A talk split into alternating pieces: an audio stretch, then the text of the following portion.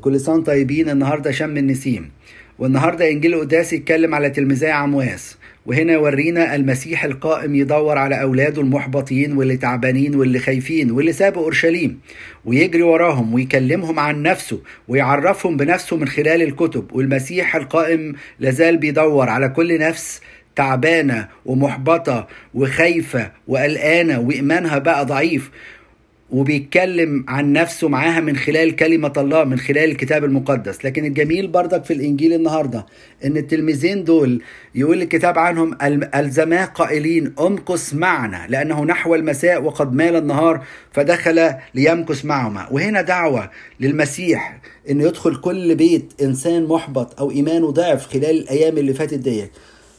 اطلب منه وإلزمه إن يكون في بيتك. الحاجة التانية النهاردة الكنيسة الرائعة بتاعتنا وآبائنا الحلوين يحولوا كل امور جسديه إلى أفكار روحية. يعني يقولوا النهارده كله فسيخ والفسيخ ده عبارة عن سمك ميت لكنه غير فاسد. إشارة للمسيح اللي كان في القبر كان ميتا ولكن جسده لم يرى فسادا.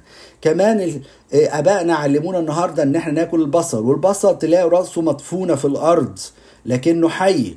وإشارة للمسيح اللي كان مدفون في القبر لكنه حي.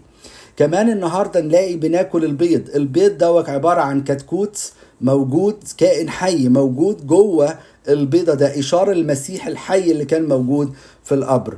كل سنة طيبين وربنا يعيد عليكم الأيام بالخير ويفرح قلبكم ويحافظ عليكم بشفاعة أمنا العذراء وجميع القديسين آمين.